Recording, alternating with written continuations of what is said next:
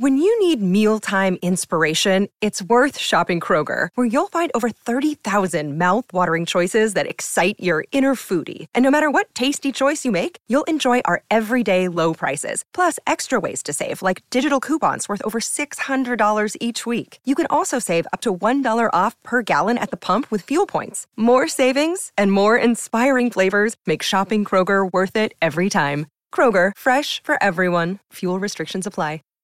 Save big on brunch for mom, all in the Kroger app. Get 16 ounce packs of flavorful Angus 90% lean ground sirloin for $4.99 each with a digital coupon. Then buy two get two free on 12 packs of delicious Coca Cola, Pepsi, or 7UP, all with your card. Shop these deals at your local Kroger today or tap the screen now to download the Kroger app to save big today. Kroger, fresh for everyone. Prices and product availability subject to change. Restrictions apply. See site for details.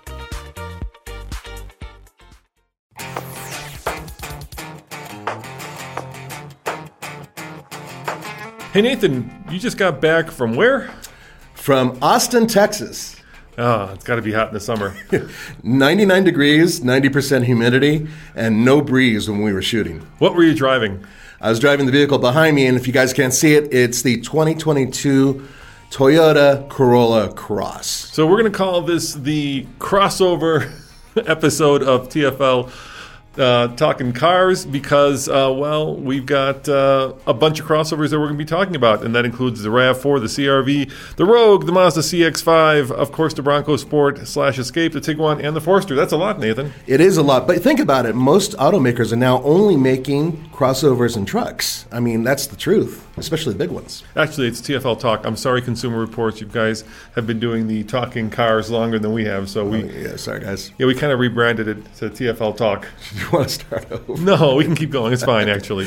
Uh, I, I, love listening to uh, the Consumer Reports podcast. So uh, much, much love your way, guys. And if you're looking for a good podcast, listen to those guys. Get deep into the woods Yeah, after ours. after hours. All right. So let's talk about uh, your little trip uh, to Texas. Uh, tell me about this vehicle. Where does it fit into the Toyota lineup? Okay, so right now, Toyota has, with this vehicle, one of the more extensive lineups when it comes to crossovers. And that's because you start with their base model, I would like to call it, which is their CHR.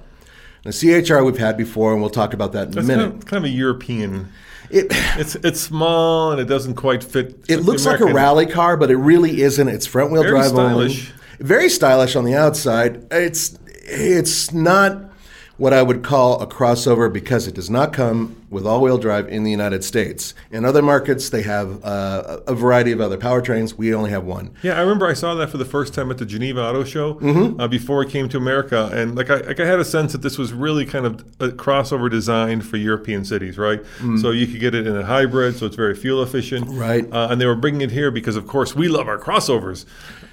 Yeah, but there were a couple problems. What they did is they put a fantastic suspension system in this thing, right? Yeah. I mean, it handles really good, mm, but they put a rather anemic engine and a CVT in it, and the vehicle is far too slow. Have you sat in the back?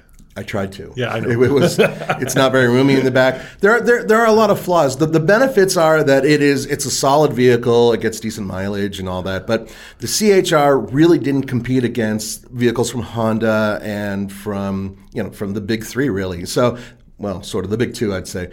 So. This, then there's this new one, the Yep. Toyota Corolla Cross. That goes just above the CHR. That's in terms of size, in terms of equipment, and I can't talk about pricing or driving impressions, but in terms of overall packaging, I can say that this vehicle goes a step above that one. And then right above this one is, of course, the RAV4. Yeah, we'll talk about that in a sec. Oh yeah, RAV4, one of the best-selling vehicles in its class for a good reason. The best-selling vehicle in America, dude. Yeah, one of the best-selling. Uh, well, cars, not because trucks are sell outsell cars. Yeah, the Ford F-150. But any, anyway, um, let's talk about the Corolla Cross. Yes. Uh, and I'm going to ask you a trivia question. By all means. Uh, and this will explain why it's called the Corolla Cross and not the you know the ZRV or whatever. I think I know where this is going to. What's the best-selling car in all of history? Corolla? Exactly. People think it's the 50 million, over 50 million Corollas sold since uh, it's in it was like 1967, I believe, is around the time it came out, around 1973 in the United States. And since then, there's been front wheel drive, rear wheel drive, all wheel drive, turbocharged, supercharged, coupes, hatchbacks, wagons, but never a crossover. Yeah, people think it's the Beetle, but it's really the Corolla, and that's why I think Toyota called it the Corolla Cross because they're leveraging this really popular vehicle, this very you know well-known name, to now be a crossover, which we uh. all know Americans love. Indeed, but there's more. There's more. Yeah, because what they did was they actually took a lot of Corolla and put it in this vehicle. Really? So the platform is shared. Well, it, actually, this is shared with, believe it or not, um, yeah, this is a Prius platform. It's the TNGA-C platform that's been stretched and moved, but the interior is almost directly out of the Corolla. Most of the components in the front are. The front end styling, if you look at the headlights, if you look at the taillights, they're very similar to the Corolla. They did a lot to make it look like a stretched Corolla. The wheelbase and everything else, very close to Corolla as well. So, what they managed to do is they actually took a vehicle and instead of just somebody that's throwing a name on it like a lot of the competitors do, they really did take a lot of the DNA out of the Corolla, including some of the running gear, and they put it in this vehicle. So what's under the hood? Okay, so you have a two liter four cylinder engine. It's the only engine currently available. It puts out 169 horsepower and 150 pound feet of torque. It's hooked up to a continuously variable transmission. But Roman, Ouch! wait, Ouch! It's the Toyota CVT, which is better because it actually has a real first gear. And then it goes from second gear is basically when the CVT kicks in, but it makes a big difference with most vehicles in terms of performance. I'm not going to discuss this vehicle's performance, but in terms of other Toyotas, it is still one of the better CVTs out there if there's such a thing. So, How about fuel economy? ah, I'll get to that in a second. Front wheel drive, all wheel drive. Those are the two options. With front wheel drive, you can get up to 32 mpg. I am allowed to say this. And with all wheel drive, 30 mpg combined. That, in terms of numbers, when you compare it against the competition, is nearly best in class. That's before you get to hybrids So what does it compete with? a lot. So I think that the, the main competitor would be the Honda HRV, which is about to go through a major change. Um, the Honda HRV is, uh, in some ways, um, one of the best-selling vehicles and one of the better-selling vehicles in the class. But there are a lot of other ones in this small class that it competes against, and that would include the Rogue Sport from Nissan, and then the um, Chevy Trax, the Ford um, Eco or Eco Sport, depending on which side of the bed you roll out of.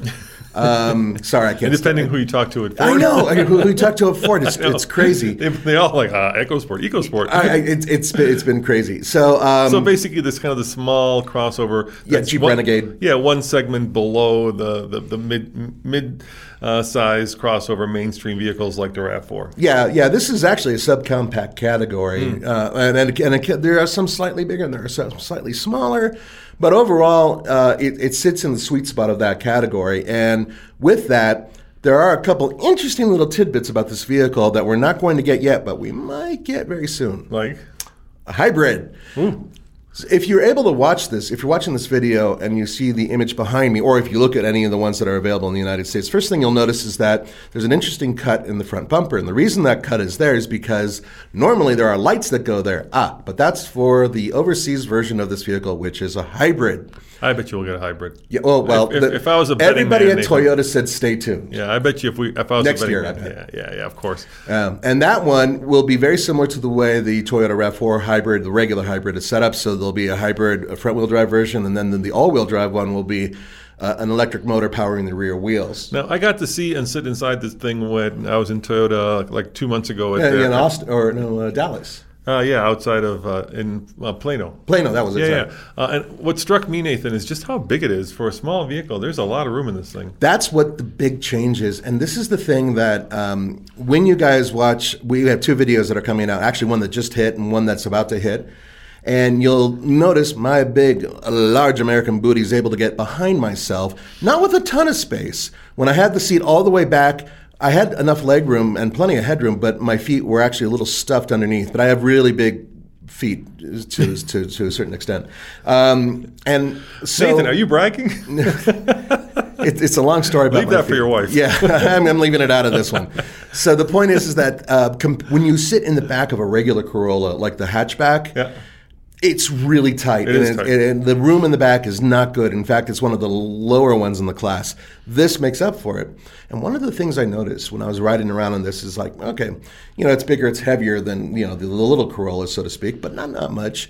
And I was thinking, hmm, you know, if you have, I buy a front wheel drive version of this, a base price, which I can't mention, but if I were to buy one of those, it makes more sense. And, and let me just be clear why you can't mention it. There's an embargo. Yeah, and these em- yeah, and we got an email from a dude uh, this week uh, who said, you know, that the manufacturers are using embargoes to kind of, um, well, to, to, to shape the story, basically. To and Oh, this is not the case in the automotive world. The reason they're doing these embargoes, for the most part, is because they want to give the journalists the chance to bring out their stories at the same time. So while Nathan can talk about you know all the features and the size. We can't talk about driving impressions. When is when is Oh, or pricing. Or pricing. Uh, September September 9th, 9th, I, I think, believe. yeah. September 9th.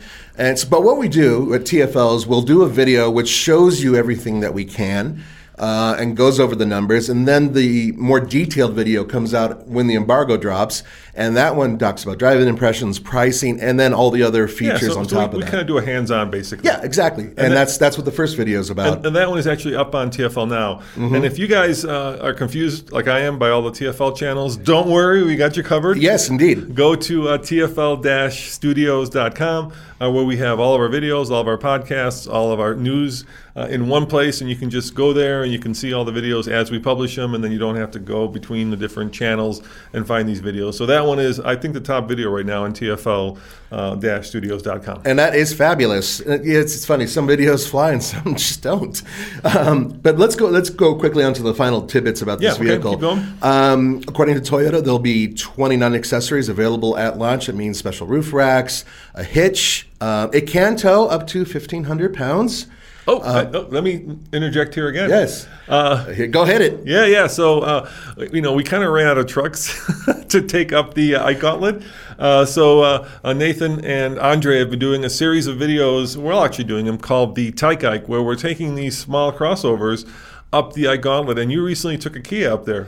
That's right. And that video is available on TFL Car. It's on TFL Dash Studios. It's there. Oh, it's on TFL Studios. you so look for it there. Yeah, you'll find it And the cool thing about that is that we are doing something that a lot of Americans uh, are not, which is we're actually evaluating a vehicle before we uh, tow with it. Uh, or- and while we're towing with it, uh, over a million trailers were sold last year during the major pandemic rush. And a lot of people went out and bought them, but a lot of those people did that with small crossovers and SUVs, and they've never towed before. So one of the parts of this series is showing how the car tows, and it's also some consumer information for those of you who have not had an opportunity to tow. And let's face it, we run that car up the world's toughest towing test. We run it from 10,000 feet above sea level to almost 12,000 feet to the Eisenhower Tunnel and see how it performs, just like we do with the big boy So trucks. it's like a eight percent grade at one Eight point. percent. It's the it's the steepest allowable grade in America. Yeah. over eight miles. Then we time the vehicle. We see how it does downhill. And while you were in Austin sweating, uh, Nate Andre actually was taking the ID4 up the Tyke Hike. So Yeah. he took the electric VW up the Tyke and he almost got stranded. Which that in itself is worth watching when Andre loses it and his eyes bug out. I mean, I, that's, He was he was brave, dude, because we we were trying to do a range test, or he was trying to do a range test plus an Ike Gauntlet. So we filled it up to its max, and the car said it was like a 280 miles of range. Uh-huh. And then we hooked it up to this uh, trailer that we borrowed from our friends down the street called Colorado Teardrop. Oh, yeah, yeah. And it's not a big, it's a 1500 pound trailer. Yeah. It's the same amount that this little guy can tow, right? Yeah. Uh, and then I was like, Andre, you think you can make it up to the top of the Ike and back to to Boulder on one battery. He's like, I'm going to give it a try. And keep in mind, it's like 75 miles one way. So it would have been like 75 miles straight up a mountain and then, you know, 75 miles down the mountain. right. So when he got to the top of the Ike, he was at like 40%. and then he, I was like, okay, well, that's, I don't know if you're going to make it back. Uh, and then he was going to go to uh, Silverthorne where we have the, uh, the electric, Electrify America chargers at the Walmart. Right. They were all full, dude. They were all full. So he said, screw it, I'm going to drive back down, and he almost ran out of juice. Anyway, that video is coming up this weekend. It'll be up on, once again, TFL Studios. You'll see it there or TFL Car. But what's an important thing to note here is that this vehicle, the Cor- uh, Corolla Cross 1500 you said, yeah? 1500, this vehicle will be as long as as long as Toyota sends it to us equipped with a hitch, will be going on the Ike Gauntlet Tyke on the. Tyke Ike. Yeah, you know, we've, we've been actually having an interesting uh, time with that because not only a lot of these vehicles don't have a hitch, right, uh, but they, of course, don't have a way to uh, brake uh, the trailer if it does have brakes. Because Right. you usually have a four pin connector. In order for the brakes to work, you have to have a seven pin connector, and then you also have to have a way to tell the trailer if it has brakes when to brake. So uh, it's a lot trickier with a truck with, than with a truck. With a truck, you just plug in a seven. You plug it in, and, and then you're able up, to yeah. you know hook up the, the way the brakes work. There is one other option, which is of course a surge brake thing, and that's a whole different thing where, where the brake it's yeah. And usually those are like boat trailers. Yeah, usually they are boat trailers. But what we're going to do is hopefully maintain this series for a little bit and make sure that you guys get some good consumer information because the whole point here is that towing a little tiny trailer with these things is awesome. You're getting much better mileage than you would with a big pickup, and you're able to put your family in there What and of go off. did you get with the Kia? Uh, well, I, it's in the video. Uh, I regular say, I want to say it was like seven and a half, eight. But this is doing the hill. Uh, It was around eight miles per gallon, if I recall. But that thing also flew up the hill. That turbo was really powerful. Um, and and when you look at the results, bear in mind that that's going up and down this major grade. it was and Sportage, by the way. It was the Sportage, which is about to be completely redesigned. So this was sort of the last hurrah for the old one, and this all new one is coming out, I think, in the next few months, and we'll be hopefully getting one of those up there too. All right, so 28 accessories, among them being a Uh, 29, I believe. And yeah, the, the hitch is one of them. And that hitch, you can also put, you know, a bike rack on and all this other stuff, roof rack stuff, stuff for the interior. Another thing that Toyota did, they have, I believe, 22 Easter eggs throughout the vehicle. yeah, I know. I- this is Jeep's fault. I Oh, I blame. Jeep I entirely. blame you, Mark Allen. Uh, Mark Allen's fault entirely. The designer of Jeep, he put the little shoes. Remember that Rick Péwé? Yeah. Rick Péwé is, a, is like this this legend among Jeepers. He's been wheeling forever. He's, He- he's a writer and a. I think he was a four wheeler or editor. He's done almost every Yeah. off-road magazine out there. And his like calling card was that he never wore shoes; he only wore sandals. And so he became good friends with Mark Allen. And then if you have a Jeep and you look in that little piece of plastic that's underneath the windshield on the passenger side, you'll see a little pair of sandals, Yeah, flip-flops. uh, basically like in the plastic, right? Not Yeah. real sandals, just you know, little A little like- stamping. Yeah, and, and that uh, is one of the Easter eggs. And then Jeep, of course, went crazy with it. Now everybody's doing it. It's like a thing. Yeah, and if you look at a regular Jeep like Tommy's Jeep that he just recently got, you'll find a dozen different little things with the little Jeep logo all over the place on that vehicle. You know our Bronco. If you look in the gas cap, uh, Oh, yeah, that's there's right. there's three. Uh, first generation, there were three different Broncos, right? There was the one that everybody thinks of, which is the kind of the crossover one. Right. Then there was the uh, half cab, which was a pickup truck. we, we had that one for a little while. yeah, and then there was a Roadster. People didn't know that actually Bronco made a topless vehicle, and so all three of those are in the little gas cap Oh, that's cool. I didn't realize. or above the little gas, a little hole where the gas is. You'll see it there. Anyway, so what? What? Pray tell. What? oh, you know what Toyota does too? Hmm. In the latest uh, 2022 uh, Tacoma, in the headlights, on one side it says TRD, and the other side it says Pro. If you have the TRD Pro. which is really cool, but also something that, honestly, I, I think it's getting a little out of hand. But whatever. Um, this car, remember, this is this is made for consumers, and this is really aimed towards a like a first car for someone, a first new car. So having that pride in ownership, and then saying, "Oh, and look at these little Easter eggs." So, so like there's a little payment check. That, it's not that. Yeah. Once again, the next video, the, we'll, we'll tell you the pricing on these. Um, but it's it's a uh, sketch that they used for the actual outline of the vehicle, the silhouette of the vehicle that is imbued throughout everything that you're going to see in terms of all the um, PR media for this car. So. In the vehicle itself, in door panels, hidden under the hood, under the, you know, near the windshield. all right, all right, let's do this. I'm gonna I'm gonna give you some of the top uh, uh, Easter eggs from the vehicles that we have owned or that I know of, Uh. and you tell me whether you love them or hate them. Well, it's pretty Okay. simple. Okay, All right, all right ready. Yeah. TRX has an actual TRX uh, dinosaur uh, underneath the engine cover uh, above the Hemi. Yeah, you got to pull a little piece of plastic out. Yeah, Love it or hate it? I love it. Okay. Uh, the Jeep Wrangler has a little flat fender Jeep Hate it. going up and over Yeah. the. Yeah. I, I hate it. All right. What else is there? Let me- Those are the only two I could think of. Oh, okay. Oh, oh, uh, yeah. The uh, TRX. Uh, has like all the technical specifications uh, stamped into uh, the armrest of the uh, Yeah, it's it's useless. I hate it. It's a cool idea, but I hate it. Put it Uh. Honda uh, Civic Type R Yeah. has a Formula One uh, vehicle stamped into the uh, uh, ar- not the armrest, but the little cab cabin underneath the armrest. yeah, I hate that one too. Okay. All right. Is there any you love? No, just the one with TRX. I just like that one because it's funny. Okay. it makes me laugh. Um, all the other ones, I. I, here's my thing uh, with that, and I, I really hate to put everybody down who's designing these things. It takes time. I think that they put a little bit too much effort into making things cutesy. And in my mind, it's like, well, maybe you could have done a little bit more to make this better or this better. I when I see all of the you know one Easter egg doesn't bother me. One little thing on the windshield or one little thing on the headlights, no big deal. But when they stamp the hell out of the car and they put them everywhere, so you find them later on, I find that to be a little bit of a, a waste of resources. Hey guys, let us know in the comments below what you think of uh, the Easter eggs, and I bet you I forgot a lot more. I'm kind of going through my memory of all the Nearly every seen. automaker does Easter eggs now, including BMW and stuff like that. Yeah, so let us know which ones are your favorite, and do you love them and hate? Or Yeah, go hate ahead and yell at me. I know you guys are like, oh, that's the best thing ever. I sorry, I just think it's a little waste of resources. All right, so what were you saying is, a, is the Easter egg in this guy? It's a little. Oh, there, it's it's a silhouette uh, sort of sketch of what the original idea for this vehicle was. Oh, okay. Now, there are some important things to keep in mind in terms of its silhouette, by the way, and its overall design. And the picture that you guys see behind me, if you're watching the podcast, it doesn't really show it. Unfortunately, it's a white one. But if you look at the other colors, including the green one that we used in the videos, you can actually really see the fender flares. And they actually went through a lot of trouble to flare these fenders out to make it look more muscular. Uh, that also goes to these little plastic components they put in the fenders, which of course means off-roading. Uh, eight inches of ground clearance, just over eight inches of ground clearance. Approach and departure angles, uh, not the best in business, but they are they are better than, way better than that CHR. The CHR has the worst approach angle of any vehicle that's ever been called a crossover, ever. In Colorado, it actually plowed my driveway. I didn't want it to plow my driveway, but it did when I brought it home. So this vehicle has a much better approach angle, and there is the fake armor, of course, which is sort of every vehicle in this class has it. Uh, so you look at the front and the rear, and you see these little things that look almost like they're metal. They're not. The rest of the vehicle, however, is fairly logically laid out, and there's not a lot of extra chintz on it, which I actually like for vehicles in this class.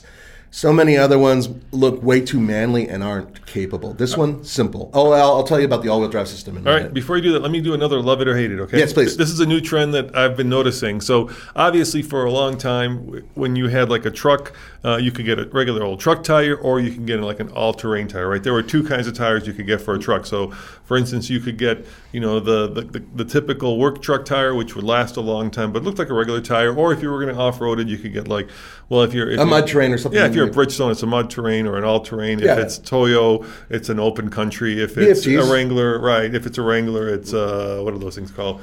Well, they're doing uh, Nittos and The Bronco now has the territory, the Yeah. Wrangler territory, because they got rid of the. It's a Wrangler actually. They got rid of the Wrangler. uh, the Bronco. grabbers. The Yeah, yeah, yeah. Gra- anyway, so there were, there were all these like hard, uh, very uh, aggressive, big tread pattern. You know, um, very like looks like you could go up Everest with them. But Right. now there's this new trend. The first time I saw it was when we had that Ridgeline, and what Honda did on the latest Ridgeline is, of course, they made it look a little bit more off-roady, right? So they put Oh, I know what they put talking new about. Yeah. cladding on it. Uh, they also, you know, put dual exhaust on it. And one of the things they did was they created a tire that on the outside has a very off-roady pattern. Is that Firestone? I think it could be. I forget what the, what it is. Okay. but it is. It could be a Firestone, but it's or it could be a it could be a Goodyear. Anyway, uh, the tire has a very on-roady tread, but a very off-roady look to it from the outside. Right? Yeah, that's because the, the the side there's chunky side uh, Right. components on the uh, yeah. And I was talking to Honda, and they were like, "We're very happy with this tire because it gives you the comfort of a." The problem with those big mud terrains, of course, is that they're loud and, And then they're, they're bad for efficiency. and they're bad for efficiency. So they were like, "Well, we got the look that we want, and we've got the comfort that our customers want." And that's now I just noticed that BFG has introduced a very similar tire to that. So this, there's this trend of creating like these off-roady looking tires that really have on-roady driving characteristics. Yeah, yeah, they do. And um, Love it or hate it. I, that's a tough one. And then the reason why is because we drove another vehicle, you may have forgotten, that had that tire on there.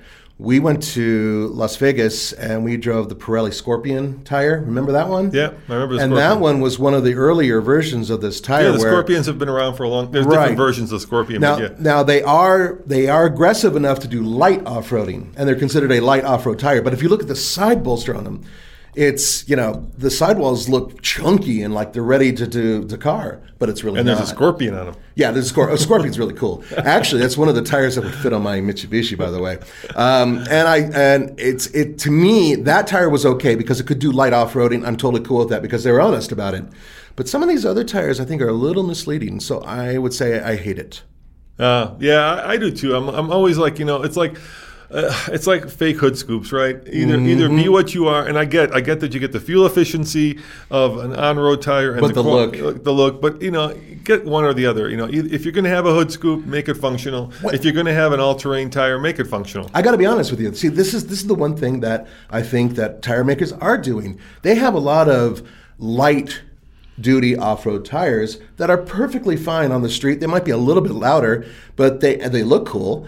And I think that that's a good medium. Making a tire that is absolutely not capable off-road. It's just a street tire with, you know, with it looking like it's capable might fool drivers, perhaps someone who buys it used. Well, it fooled us with the Defender. I mean, if, if you watched Oh, that God, Defender video where Tommy, you know, we had these Goodyears on, so you can get off-road tires to the Defender, Mm. uh, and there are these Goodyears that are basically well useless off-road because we blew two of them on, on a rock. Well, the sidewalls are pathetic on those things. Right, and then, and then the wheels were too big. Yeah, you got 20 inch wheels, right? And then you put this uh, off-roady tire on it that has maybe what would you say that thing had like two inches, Two of, inches of side, sidewall, and Yeah. you hit a rock with it, and it just blew out the entire side. Yeah, there was there's, usually there's you know uh, seven ply, six ply, ten ply. This this So, is like, so I mean, like I, I get the fact that it's comfortable and fuel efficient for on-road use, and you know, but then if that one time you need it, if it's going to blow out. By the way, we weren't the only ones who blew it out. Um, what's his name? Casey Nystrom. Also, Yeah, he, had, a major blowout. He, had, he did the same thing. He blew it out on that. So, so yeah, that, that that is just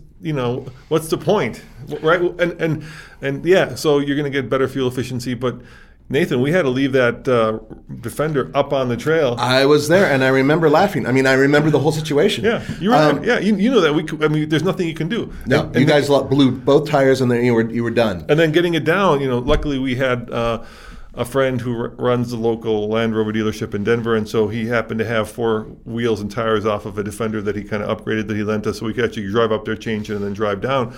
But you know, you're going to have to use like a recovery service like the YouTube channel, and that's not cheap, dude. No, no especially up at, at Red Cone where we were. Oh, no, I yeah. That that would have been a very expensive tow. You, you, how long did you wait? You waited for like an hour for us to try to get this. I waited and relaxed and laughed for an hour. You did. Uh, well, I, I, you know, it's you know, I saw Roman bring the thing up there, and I thought, oh, really? That's not a. And he knew it. You knew it too. I mean, we've done enough off roading when we knew it. But the hope was that these tires would be beefy enough to take it, and that Land Rover knew what they were doing in their vast Because it was experience. an off-road package. It was their off-road package. Now we got yelled at, you know, well, why didn't you put different tires and wheels on there? Well, you know what? Sorry, guys, we drive the vehicles as they come from the factory. Now, by the way, going back to this vehicle, these are street tires. Yeah, However, you could put on. There are packages out there, including from BF Goodrich and from Wrangler and all that, that are semi-off-road little mud terrains that you can stick on these cars. You know, and that's a really good point you bring up, uh, and we should talk about this, Nathan. Like when we do the Ike or the Tyke Ike, right? People always say, "Well, why don't you like on the way down? Why don't you manually shift it uh, so that you know you're you're uh, holding the vehicle to the speed limit instead of letting the car." Uh, you know, zip up to 65 and then do the brake application, then cutting brake application. And the reason for that, and it's the same reason that we don't swap tires out on these vehicles, is these are reviews and tests of the vehicle. If you think about it, if we're manually shifting that vehicle, then we're testing the driver. Yeah, that's the driver who decides at a certain RPM a- to shift te- it down. Yeah, it's a test of the driver. And It's- some vehicles do have um, uh, grade braking. They actually have a, the capacity to do that. Um, some SUVs do it. Even some crossovers have the ability to figure out that they're towing and that they should drop a gear on their own. so, so if you wanted to buy that car and you know have Nathan drive it down the hill for you, That's great. I'm, I come cheap. Yeah, does. Uh, you know, go ahead and hire me. Um, or, or with the tire situation, you know, if we swap tires out on it, then you know it's not what you guys are buying. It's not what the manufa- the manufacturer actually spends a lot of time, energy, and talent figuring out what tires to put on the vehicle. I mean, it's it's like figuring out you know what color to paint it or or what engine to put in it. And so by us swapping it out, we're no longer then testing what the manufacturer is producing and what you're buying. We're testing our ability to pick the right tire. Now, what, Bert- what you, once again, if people want to use you to, to pick their tire, I'm happy to help you with tires too. I come cheap. The, the thing, uh, the one, the one important point here is that um, we do some winter testing with some winter tires. We've done that before, but we're specific on those videos, telling you, hey, this is what we're doing. We're testing the tire, not the car. Yeah, Tommy and Alex did a great video last year. Fantastic video, and they worked their butts off on it. Uh, let me quickly go into the all-wheel drive system. Yeah, let's talk car. about it. yeah. What, what's the, Um, so so two wheel drive and all wheel drive. Mhm, That's right. So you can get a front wheel drive version, which of course is their base models, and then for X amount, which we'll discuss with the later video, you can get all wheel drive. Now, this vehicle has almost an identical all-wheel drive system to the Toyota Camry all-wheel drive. Now, if you recall that vehicle, which we've had before, Yep. that had a four-cylinder with an eight-speed auto and all-wheel drive. So this vehicle has a component from that. It has the all-wheel drive system. That means it splits torque 50-50 front to rear when needed. It's a fairly simple mechanical system, but in my experience with the Camry, it worked really well, and we drove it in snow, and we actually That's that's actually good news because like the Prius has that really not great system where it has its own uh, motor in the yeah. back, right? And it only like I think uh, provides like seven horsepower to the rear wheels. I'm talking about the Prius all-wheel drive now. Yeah, the It's Prius a- all-wheel drive, It's which- a much different system. Yeah, and that all-wheel drive system, the, the same idea may be coming in the uh, later uh, version of this Hybrid, car. which we yeah, don't know yet, the yeah. hybrid, but we don't know for sure yet. Once again, it's not confirmed. But this one has that system. Um, so you have that, and then you have it mixed with your CVT. That means that doling out torque and everything else. It's based on the CVT as opposed to the eight-speed auto. By the way, you may be wondering why didn't they put the eight-speed auto in here, right? Why not? Packaging. That's you know this is a much smaller vehicle than the Camry, so I- think I- about it that way. You know, I'm, and I, I'm, I don't know if this is true because I've never had anybody actually, you know, confirm this to me. But I'm starting to believe that the reason that, that these Japanese manufacturers just go instinctively with the CVT, and I'm of course not just talking about Toyota, but of course. Subaru is the biggest proponent of that. So is Nissan. So is Nissan, and so is uh, Honda, to, just to a smaller extent. It's because it's cheaper.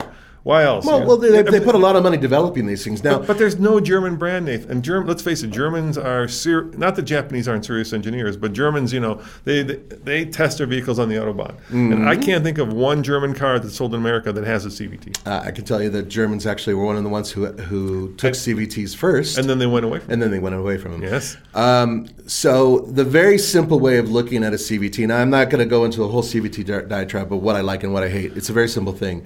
The idea behind a CVT is quite good because there's fewer moving parts. Infinite number of gears. infinite amount of gears and very very efficient and if it was done correctly could be something that's actually good for doling out power different automakers have a different way of looking at it jatco is one of the largest purveyors of cvts and they've had some failures and that the has Nissan been, models, yeah. Nissan models well documented. specifically, yeah. yeah, well documented. Actually, some of their smaller cars too. But uh, the CVT that's used in this Toyota is different because it does have an actual gear, first gear. It's got a first gear. And then it goes into the CVT. And for many people, they believe that that solves a lot of the issues because you have that rubber band feeling otherwise. This one mitigates it. This is based on my experience with other vehicles that have had this transmission. But the other side of it is it absolutely takes the spirit out of the car, even when you hook them up to turbos, which Nissan's done before and so have others. Uh, I feel that a continuously variable transmission is something just for efficiency for guys who don't care about performance. It's weird, you know, because like um, snowmobiles, side by sides, all these great off roaders are, are, you know, all equipped with CVT. Yeah, Polaris has them and everything. Yeah, yeah, and I think the reason that it works like in a Polaris and it doesn't work for me at least in a car is because you're never at a constant steady throttle state in a Polaris, right? You're always like accelerating or slowing down because you're off road, but you're never like on a highway going a thousand miles from Denver to LA, and that's when CVTs become really, uh, really I, annoying. I hate CVTs in traffic. They because in order to accelerate with a lot of CVTs to get the band going at the right uh, RPM, you really have to go up to like three, four thousand RPM just to get the thing to move right. And it seems like you're flying down the highway when you're only going thirty So miles per Andre hour. and I took the Subaru uh, uh, Crosstrek up uh, the Ike yesterday. oh, that must have been. Oh yeah, you, yeah. You should have seen that little guy Screaming, huh? Two liter, like it was like one of those. When I was a kid, we had Cox. Remember Cox? Oh, yeah. those little airplanes that you would like. You would You like. you would, the ones that you would run yeah, around with. and- yeah, yeah. and- They like they spin it around your head, right? It was Yeah, just yeah. around on a, on a string, and then they had this little tiny. It was just like that. It was like you, you know, you'd start it up and it'd be like. Yeah, yeah, super high pitch whine, and not a very pleasant one, I would imagine. No, either. no, it wasn't Uh, but. Subaru has has managed to uh, upgrade their their CVTs over the years, and they've made them better and better. Th- That is They, acknowledged. they are getting better, but here, look, Toyota. If you put you're you're an eighth of the way there. if you put one gear in it, give me seven more. Yeah, there were some people who said, "Well, if you could do a first gear, maybe throw a second gear in there, and then everything would be fine." And a third and the and rest, fourth. yeah, and then the rest, or go back to a four-speed. Which, by the way, Toyota had one of the longest-lasting front-wheel drive vehicles with four-speed automatic transmissions. And when they got rid of the four-speed and they started bringing out six, eight, you know, all that, people were screaming, "Oh my God, the four-speed was the best thing in the world!" And it was. It was really good. It was really efficient, but it was also really slow.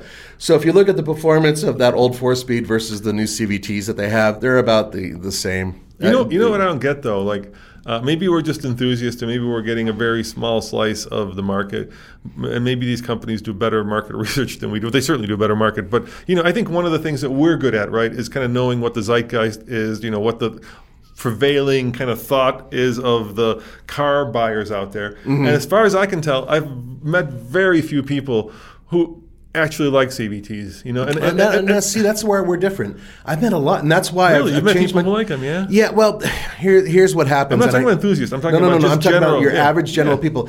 Uh, uh, we all represent different types of people. Buyers at, at TFL. Roman, I like to say, is on the top half. That's why he drinks tea and has his pinky up. Um, I'm near the bottom half because Dude, I, I we, really. We just bought a, a, a, a, Civic Insight. Uh, yeah, I- the, I- the and first gen with 212,000 miles. That's not exactly Roman rolls his eyes as he walks past it every a time. tea sipping. You should smell it. I don't want it to. I really don't want. So the, the thing, but what's important is that you know we have Tommy who represents you know the youth market. We have everybody. I think we've covered all the bases. I cover the bases of a lot of people on the bottom who you know are, are getting their first car or you know are limited means and. I see a lot of people saying, I love the fact this car gets great mileage. I really don't need high performance as long as it lasts. And that's what their bottom line usually is as long as it lasts. But they don't. Well, they do with some brands. Uh, Toyota has had a really good uh, record with their continuously so variable Tom- transmissions. you know, we, we did this series, and we're going to be publishing it hopefully next month. I'm talking about October for a few bucks less. Where, yeah. where we took, we bought three vehicles for under twenty five hundred dollars, and then took them up and over Imogene Pass. After we fixed them up a little bit. and Tommy bought a Jeep Grand Cherokee. Uh, Uh-huh. I think it was a '91. I want to say. Uh, no, I thought it was newer than that. But uh, well, yeah. anyway, it was. Uh, I think it was the second gen. Yeah. Right. And th- you know, th- th- I, w- I I went with him to get it, and the guy was like, "Hey, I've got some issues with my son, uh, so I'm, I'm going to be late meeting you." I ended up showing like 45 minutes late, and then when we're driving it home, of course, the uh, check engine light comes on, and it turns out that, of course, what he had been doing is clearing that light. yeah, he Uh, went and flashed it himself. I've experienced that myself. Yeah, and then you know that it turns out that that check engine light was the same thing that happened with our Ram truck when we did to hell and back, where the transmission basically was shot. Yeah, sorry about that. So so we had to take it in. That's my fault. And Tommy actually fixed it, but it was twenty five hundred dollars to fix. Yeah. So a new transmission basically. But Yeah. that Jeep had two hundred and fifty thousand miles on it. Yeah, and it was it was a really solid And it choice. made two hundred fifty thousand miles on one transmission. I don't know any CVT that's going to go 20, 250,000 Now miles. there have been plenty of them, including some Nissan Jatcos, and I have had people sending me emails. I do this Ask Nathan thing every week, and, Yep. and people have sent me emails saying, "I swear to God, it's the best transmission ever." If you treat them right, and if you're lucky enough to not overheat them and not overextend them, yes, they can work quite well. Day-to-day drivers find that they're quite good, and they're very similar to driving, you know, an electric vehicle to a certain degree. I have my issues, so does Roman, because it sucks away high performance.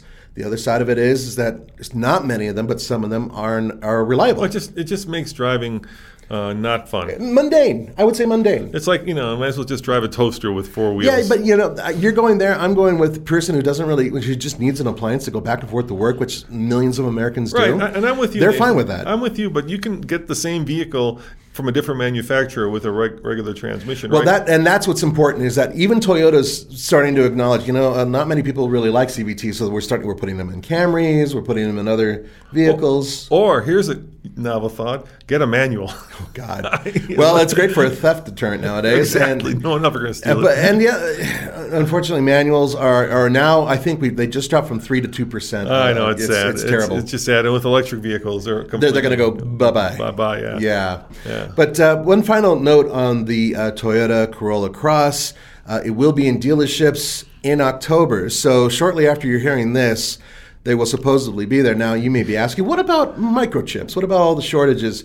Well, some of those vehicles, this is according to Toyota, have already been equipped and are ready to go. But yes, they're going to be most likely affected. So Toyota that. said that basically after that uh, tsunami, right, earthquake in Japan, they actually stocked up on chips so that they wouldn't have this issue. They still have the issue. But even they burned through their. But they managed to go much further and, and much deeper into this whole issue than a lot of other automakers. So only recently did they cut to forty percent or cut forty percent. They announced forty percent cut. Yeah. But they still have enough inventory to satisfy most people. So this vehicle, it may be on dealership lots, and you may be able to actually get your hands on one. Uh, but I highly recommend watching both of our reviews. They're different. Oh, oh, Roman, I forgot to tell you this. One of the reviews, I actually get to take it off road a little bit. Wahoo! I can't wait to see it. Nobody else did that. I did. Good for you. Uh, so uh, in our other, we have two podcasts. We do we do this one, then Andre does uh, sometimes with you, uh, talking trucks. Yep. Uh, and in that podcast, since Andre's out of town right now, I just interviewed the uh, CEO of Ram. Oh, And far I, out. I asked him, you know, about what you know is this chip situation, and he said, you know, we thought that we were going to be by, through this, you know. By now, Yeah. But he said there's no end in sight right now. He he said it's still, you know, they're working hard, but there's no end in sight. I predict January is when things are going to start easing up. That's my prediction. I don't know, you know, Because could- they're building more plants to build the microchips. I hope so. At some point, it's got to ease up because I just drove by the Jeep dealer, uh, and they have a couple of Grand Cherokee L's, and that's it. That's it. Yeah, yeah. I, I think they had one used when I went by there. There was one used uh, Gladiator like sitting on the side. Uh, that you know, inventory, especially in places where you know we're not coastal, so inventory for us is hard to come by. And yeah, it's it's pretty bad. I'm curious to your thoughts also on inventory and how it's going in your state. So The, by the all means, the other thing know. I asked them about was, you know, are we going to go back to the days when, like, you know, our favorite dealership here is Johnson's Auto Plaza. Yeah. we buy all of our uh, Jeeps and Rams from them, uh, uh, Chevy products as well. You know, at one time they would have 500 trucks on the lot, Mm-hmm. uh, and he said they're not going to go back to that model. He said that they're going to be anyway. If you want to listen to that whole interview, it's over at Talking Trucks, or just go to TFL-Studios and click on that link when it's up. So yeah. Absolutely. So anyway, uh, I think we're in for uh, you know some more rough seas. Uh, prices are not coming down, as far as I can tell. no, it's one of the reasons I bought a used vehicle instead of either a newer used vehicle or a new vehicle. And by the way, prices. if you want to know about Nathan's vehicle, we did a podcast. Just click on an older version of it. So I don't want to go into that because we just spent know, It's a lot of time on it. A whole lot talking about. it. So let's go to our next topic, and that is the most popular cars in America, which used to be, of course, mid-sized sedans like the Camry and the uh, Accord, but And now they, now they are uh, cars that are crossovers. So These, uh, well, more uh, actually more next to the size point, up. the next size up, So- which would be the Toyota Rav4 and the Honda CRV. So I'm going to go down the list. I'm going to leave the Rav4 at the end because that's the most popular car. Yeah, uh, but it, it trades. It, it- who knows what it is this month with everything that's going Yeah, on? Yeah, but usually It's they're, they're close. at like 400,000 units a year, give oh, or take. even more. give or take. Uh, so let, uh, let's start with uh, the one that's uh, just got announced. The newest announcement is that uh, they just uh, rolled out the newest version of the Forester, the Wilderness. You know, that's the like lifted off-roady one, Right. uh, that has uh, yellow uh, indicators where recovery should be. I don't know how else to. to- Well, no, it's it's it's a unique color. It's no, no, I no, think it no, has no, skid no, they plates. got- They, have little yellow. Little yellow plastic indicators where you would put the recovery hooks. There's no so like no think There's no recovery hooks. no, no, there are little yellow tabs where the, the recovery hooks should go. I didn't see that coming. Yeah, Um, yeah, yeah, yeah. b- But it might look cool. It does look cool. Okay, but, but there are no recovery. It it just that's where I'm sure it probably has the screw-in thing that you can use and all that. And it probably has that island. Yeah, well, um, it has to have it if they're Does, coming does it have a better engine transmission setup? or- You know, I just know they announced it today. I don't know. I don't think no. There's no difference in the output. Uh, I, Zach told me uh, it's got I think a little bit of a lift. So I want yeah, to it say looked- it's like, saw the picture. It looks lifted. I want to say it's got you know instead of eight point whatever it is seven inches, it might have more like ten inches of ground clearance. Yeah, so I mean, it, it so it More cladding. and probably better tires, I would imagine. Although Yeah. it could be those Could off-roady fake tires. Could be the off-roady things. Uh, so what do you think of the Forester? Um, generally, it's it's a perfectly good vehicle. I, I really wish they didn't put a CVT in it. I mentioned that before because I think off-road it, it's better with an auto, but its packaging is really good, solid. I would say I don't know because uh, Subaru doesn't loan us cars. Yeah, they don't. We have to buy them or borrow them. You know why? Uh, we can go into that if you want. No, no, I, I don't know why. I'm just saying. I, I- Oh, do I know why? uh, Because they don't value honest and uh, independent reviews. That would Yeah. be my guess. Yeah, uh, the bottom thing for me on this one is that I they just didn't like what we had to say, which was not all positive about a vehicle, and they just decided to pull us out. Which is funny because we are the biggest purveyors of videos for the Rocky Mountains, which is a place No, where no, there's no, tons of we're- Subarus. We're, the we've got the two biggest channels for truck. We got the biggest YouTube channel for truck and the biggest off-road channel except for Mike's Recovery. I can't compete with that. yeah, you nobody can, but you know it, it's it's a shame. And uh, Review channels, We we own our own Subarus for that reason, and every person at TFL has had a Subaru pretty much. You know what's happening recently, which is Hmm. a little worrisome. Uh, I think Polestar is certainly doing this. When they get a loan, uh, they ask when they give you a loan, they specifically make you sign an agreement saying that you won't, for instance, with the Polestar, range test it or compare it to another vehicle. That's hard. Yeah.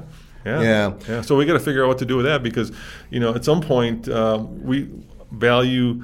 I hope you value honesty and integrity, uh, and how can we get a vehicle and then basically sign away a waiver saying that we won't like do the most important thing you can, Well, do, which I, is a range think test, we- right? Yeah, I, I wouldn't sign the waiver, uh, Roman. If they're not going to give it to us to test it properly, then that's that's on them. I'm, I'm kind of I'm kind of leaning toward like, hey, if you guys want us to review it, we'll do an honest and fair review. But if you're going to say we can't range test it, which is what everybody cares about, Yeah. on an electric vehicle. By the way, the Polestar is is uh, kind of Volvo spin-off up market brand, which I think looks really they look cool. incredible, yeah. yeah, they're awesome, awesome looking inside and out, and I, hopefully they'll come to their senses. You know what we can do? We can do an aerodynamic test, and in that aerodynamic test, oops, it ran out of range at this point. We don't know why. Yeah, you know, or something like we can label it something else. Anyway, uh, you know, we haven't had that issue yet because we haven't had a Polestar to review. Yeah. Uh, but other outlets have. Uh, so I, I'm seeing a lot more of that where the manufacturer is trying to kind of, in my world, dictate the terms of the review. So they'll say, we'll lend you a car,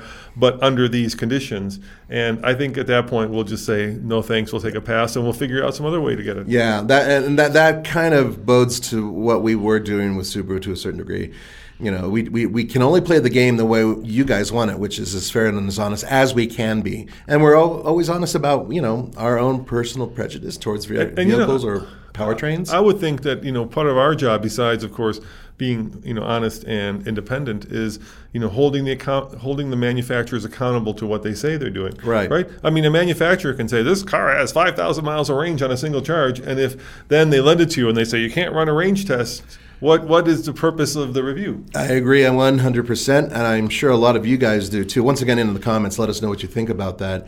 Um, so we were talking about the competitors in this class. And the, So let's keep going. Yeah. So Yeah. the next the next one, and actually, uh, um, this is one that Zach and Case just went and test drove the new version of it, or the updated one, the Tiguan. So we have had a lot of experience with. We've had a ton of Tiguan's. They've Yeah. thrown them at us. Yeah, yeah. Tiguan's, uh, you know, uh, I think Zach recently said that they just sold over 100,000 units for the first time. For Volkswagen, it's really good. Volkswagen has they they've been pushing uh, SUVs or crossovers, I should say, for a while, and they finally realized a few things. One, Americans are not thrilled with buying extraordinarily expensive Volkswagens, which is why certain ones have just not done well here. yeah, like the CC.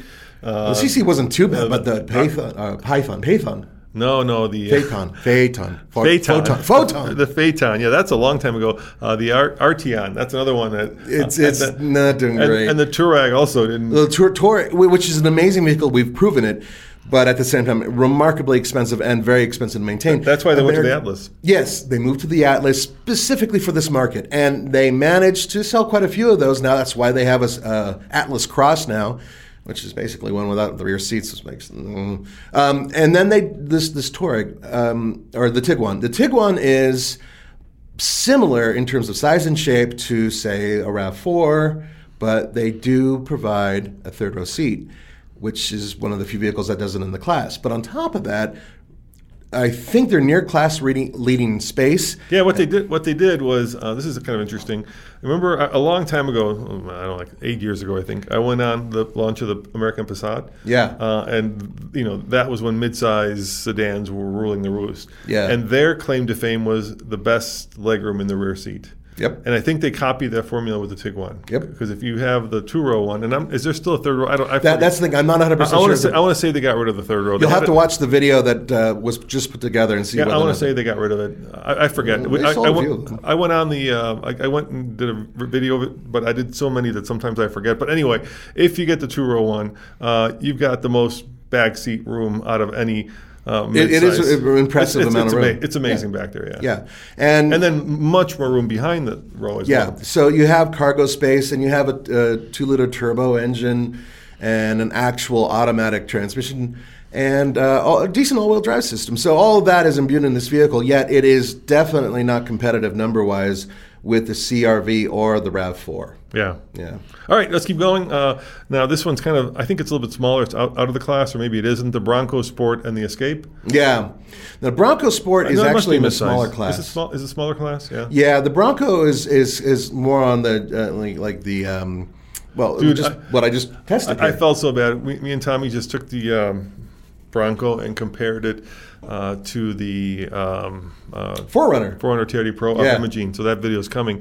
Uh, but we were driving along the highway, and a Bronco Sport pulled up next to us, and I was looking down on the Bronco Sport. And I, in more ways than one. No, I was just Oh, come because you're on. on 35s, right? Yeah. And that that driver was just like like looking up at me like I was. I felt I felt bad. I was like, sorry, You dude. Wrong. You felt like a god. I did not You- know. I, I was like, I was like, you could just see it you in his and your eyes. puny little crossover. Look at me in my truck. You could just and, and and I think I think what Ford should have done, and uh, far be it for me to you know tell Ford what to do because of course that goes over really well. Yeah, but but but they probably should have done the Bronco first and then the Bronco Sport. Well, yeah, Because, I because agree right with now, you. right now you kind of feel like you bought the Bronco, but then the real Bronco pulls up next to you, and you're like, "Oh my God, what the hell did I buy?" with a cute little horn, beep beep, as opposed to this bop bop. Yeah, it, it, they're very different. I. They're not the only ones who have made this mistake. Do you remember when Nissan introduced exactly. their Titan XD First, yeah. first before, and, and it's like everybody's like, well, I don't know about that. And then they did the half ton Titan, which Yeah. is going to be their volume seller. Yeah, it should have been the other was, way around. Was the Cummins, Right. The diesel, the, the Well, as an option. But that, you know, I, we always scratch our head. Why not do the new Titan first and then roll out the? Yeah, the- and that was bigger- the bean counters, or someone figured that out because almost every PR guy's like, I don't know, and that's a similar thing. But Ford still sold the hell out of their Bronco Sport, And they are, yeah, they're selling the hell out of and them. perhaps they they read the tea leaves and knew that the big Bronco would have some issues getting out of the factory and into But consumers' dude, hands. so there was there was a person there that came up to us, and they were, com- and I think this is not just this person. This was in uh, Ouray, Mm-hmm. right? They were completely confused. They were like, "Is this the Bronco or the Bronco Sport?" Yeah, I've seen And a lot of that. There's a lot. Of, I think my a lot. wife pulled that. yeah, uh, people do not know the difference. And I, I finally lost my stuff because you know it's just like, lady, you're married to a guy who's been in this industry for two decades. So I, I politely said, honey, if there's a tire hanging off the back and it looks really tall, then it's probably the big Bronco. Yeah. And uh, you know, I said it in a condescending, horrible way, and I Didn't slept on the couch. Yeah, I it slept on the couch. Yeah, I could see that. Yeah. So, uh, but uh, going back to the crossover, the small, the, this class of crossover, the the two top guys, CRV and Rav Four. Hold on, we're not there yet. Oh, we're not there? No, no, we're Oh, getting there. what else are we missing? We'll keep, we'll keep going. So anyway, my only only comment on the Bronco Sport is it's probably the most off-road worthy in this class. So it's got the goat mode, Without a doubt. and we've taken it off-road. Forget the Escape version. Get the Bronco version. Uh, Yeah. Bronco Sport version. Don't get the Escape. I I think it's also cannibalizing sales because people like me are saying stuff like that of the Escape. But it's it's cooler. It's cooler, yeah. But anyway, yeah. If you want a really good off-roader out of all these, get the Bronco Sport. Now, uh, the one that uh, is the most popular vehicle in this brand's lineup is, of course, the CX-5. I'm talking about the Mazda. Yeah, Mazda CX-5 is the most sporty of all of these. Yes. If you get the turbo, Most fun, even to, with- most fun to drive on the road. most road. fun, even without the turbo, it handles fantastic. With the turbo, you have the excellent handling and a really stout engine. Not the most fuel efficient, but if you're buying it, you're most likely getting it because it looks cool and it goes fast. And there's a new one coming, I believe. Well, yeah, uh, Mazda's updating their entire lineup, and we will get a new. They also, I mean, they just recently introduced the CX-30, and it's doing very well for sales as well. And speaking of new cars, another one that's uh, very popular and Nissan's most popular car, of course, is the new Rogue. Right, and there's two different Rogues. There's the Rogue and the Once Rogue again, Sport. yeah, like Bronco and Bronco Yeah, Sport. but- There- there's a theme here, Nathan. Yeah, there is. There um, is. The the the Rogue. So the Rogue Sport uh, and the Rogue really. There's, there's different sizes. The Rogue used to have a third row option. Now it doesn't, and there's simply you know different wheelbases and I believe Beautiful interior. Nissan's really stepped up their game with interiors, but um, it is. Uh, it does have a, a CVT, and some people, you know, ding it for that. But I thought that there was, and Tommy thought that the Rogue was a very comfortable ride. I agree. I think it's it's the value proposition out of all these. Yeah. uh, and it certainly is uh, one of the most comfortable. And it was fairly full fuel efficient, if I recall. Yeah, yeah, i- i- in class. Uh, like I say, I really think they've upped their game, like you said, in the interior, It's a- Nissan's starting to hit it out of the park. They got some toys coming that are well, the. Z dude. Oh, The Z, the, the, oh the new God, Frontier. The Z, the new. I think that that I still think the Pathfinder is an excellent vehicle too. So they're definitely moving up in the right direction. They- finally, they haven't gone once again more off roady. They should, but I think that with certain trucks they're getting better. And uh, but that's a. We'll go to a Nissan podcast in the near future. I want to do a series like you know, and this is this is so like, oh my god, wrought with danger because it, it would be fun, but oh god, it would be dangerous. You know, how do we fix the brand, right? We kind of tried, played with this a little bit before, and you know, people threw firebombs.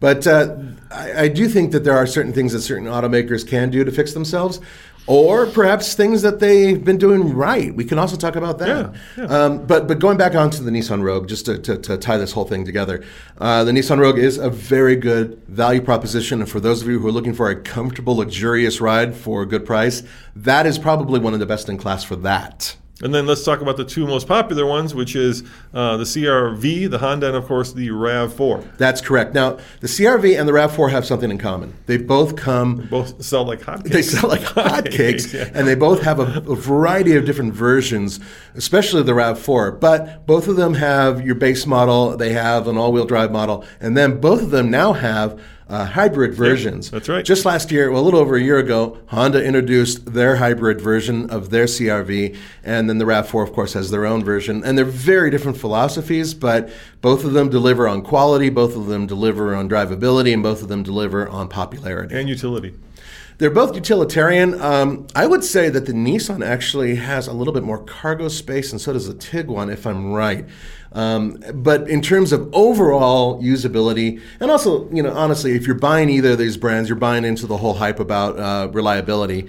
Uh, both these vehicles are, are, are doing very well and let- let's- highly rated. Let's face it, a couple, oh, maybe not more than a couple years ago, like uh, Top Gear did this show where they took all these mid-sized crossovers and they towed like these campers with them, right? That was many years ago. But Yeah, yeah, many years ago, and then the joke, running joke, was that they couldn't tell them apart. They kept getting into the wrong car. yeah, that is pretty funny. and it, it is true. I mean, no, it's I disagree with that. Well, it's- I- well, that- back then it was true. look, they're it's all better. they're all a different flavor of donut. Let's, Um, yes, no. I mean, they're all donuts, uh, styling wise. So, so for me, between the CRV and the Rav4, I'm gonna, I'm, I'm going to say that the Rav4 is a little bit more attractive of a donut, but they're all kind of just the, the off-road version of the the Rav Four has like extra you Yeah, know, got cladding and stuff, and it looks a little more, more meaty. Meaty, yeah. Yeah, uh, they don't really have a off-roady version of the CRV. However, the CRV actually has a fairly decent all-wheel drive system. Um, it works just fine. It's not amazing.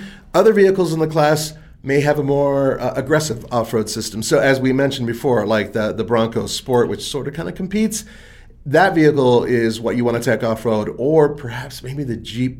Cherokee is, Yeah. is that in that same class? Fair enough, yeah, yeah. Jeep The- the- Cherokee's really good off-road. The um, the darling of, of the Rav4 lineup, of course, is the one that the CRV doesn't come, which is a Prime, right? Which is a plug-in. oh, hybrid. that Prime is a beast. Yeah, Sofyan just bought that. Yeah. From Redline Reviews, and that has you know a limited amount of all electric range, but because it's got such a big battery, and I forget the kilowatt hour battery size. It's it's a pretty good size. It's though. a pretty maybe it's twenty something like that. Anyway, because of that, it's also the Rocket. It's the quickest of them all. like was it 400 pound feet of torque? Yeah, it's it's yeah it's quick. Uh, and they let you use it too. Yeah, yeah, yeah. So I think that's the one that if you want kind of the sporty slash most innovative one, that's the one to get. And It- out of most all the ones that it competes against, I yeah, agree. Also the most expensive. Yes, thank you. It, it's re- so you get into this vehicle and you're in a twenty-five thousand dollar interior, driving a nearly fifty thousand Exactly, yeah. dollar crossover, and that that that's where we took an issue with. But Yeah, and, and if you're like an electric car fanatic or you know you're into that world, the charging rate isn't great. There, there are you know it's funny. People in the electric car world uh, hate Toyota because they think that Toyota doesn't want to uh, build electric cars, which may be true, right? They, uh, they- well, yeah, if you want to go to the political side of it, yes, to a certain degree, they they don't want it ha- to happen. right. They, they they came out with their hybrid drive. They Their think- hybrids are excellent. Yeah, they think it's the solution. So why should we go and change everything around and compete against Tesla when we've got this great? Anyway, so so but that's the one I think I would get if I had the money. Um, and if I wanted the most off-roady one, to get the Bronco Sport. If I wanted the roomiest one, I'd get the Tiguan. If I wanted kind of the most value one, I'd get the Rogue. If I wanted the most Honda one, and there's a lot to said about a Honda, right? There's something about Honda. They just build really honest vehicles. I think that the handling on Hondas in general is usually better than most of the competitors. I like the way that the CRV handles. In fact, I, I, recommended the turbo version to a friend of mine, and he absolutely adores it. I just think there's something like very honest about a Honda. It just it's not pretentious. It is what it is. It mm-hmm. does what it sets out to do. It's it's there's and a most of them of are very reliable. Yeah, yeah. Yeah, and the Subaru we don't know because I haven't driven one. So yeah, so the old Subaru I drove I thought was decent. It, it, it, was one of those vehicles that prevented you from screwing up, even if you tried to screw up, and that perhaps is the one big selling point. Uh, I know a lot of you are like, "Oh no, off road, it's the best." No, it's really not, unless they do maybe perhaps something like this where they lift it and add things to it. We'll I, see. I think the next Subaru we buy is, is not going to be the Wilderness.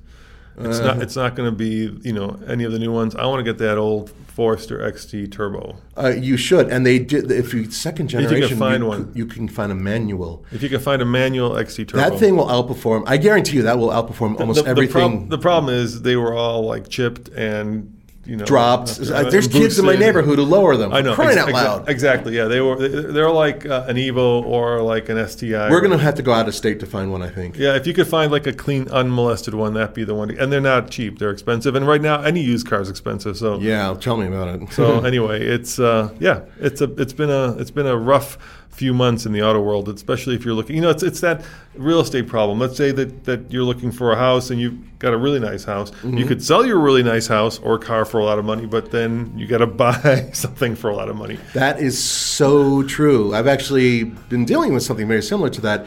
And yeah, if you can get, you know, let's say a million dollars for one thing, yeah, that's awesome. But all of a sudden you have to pay 1.2 million to get something else. All of a sudden you're screwed. And it's the same thing in the car world. And I, am sorry to say that a lot of you guys are going to be paying huge premiums to buy either new or used cars. Well, there you have it, guys. Thank you for spending, uh, you know, about an hour with uh, Nathan and myself talking about the new. Uh, uh, Toyota, and of course, uh, well, everything else that's going on at TFL. Uh, once again, thank you to our Patreon members who are helping support this yeah, podcast. thanks. Without you guys, we couldn't do this. Yep, and then uh, thank you uh, to all of you viewers. I don't want to, you know, leave you guys in the dust because without you, we couldn't be doing it. And right. remember, if you want to go to tfl-studios.com uh, and see all these videos in one place and check out last week's podcast where you can figure out what vehicle Nathan bought. Yeah, and what he thinks of it. That too. Did you fix it, by the way? Uh, no, not yet. Is it stalling still? Uh, yeah, it's it still has a fuel injection issue, which will be taken care of in about two weeks. There you go. But it runs just fine. Uh, that's what counts. All right, see you guys next time. Ciao. Bye. When you need mealtime inspiration, it's worth shopping Kroger, where you'll find over 30,000 mouthwatering choices that excite your inner foodie. And no matter what tasty choice you make, you'll enjoy our everyday low prices, plus extra ways to save, like digital coupons worth over $600 each week. You can also save up to $1 off per gallon at the pump with fuel points. More savings and more inspiring flavors make shopping Kroger worth it every time. Kroger, fresh for everyone. Fuel restrictions apply. Save big on brunch for mom, all in the Kroger app. Get 16 ounce packs of flavorful Angus 90% lean ground sirloin for $4.99 each with a digital coupon. Then buy two get two free on 12 packs of delicious Coca Cola, Pepsi, or 7UP, all with your card. Shop these deals at your local Kroger today or tap the screen now to download the Kroger app to save big today. Kroger, fresh for everyone. Prices and product availability subject to change. Restrictions apply. See site for details.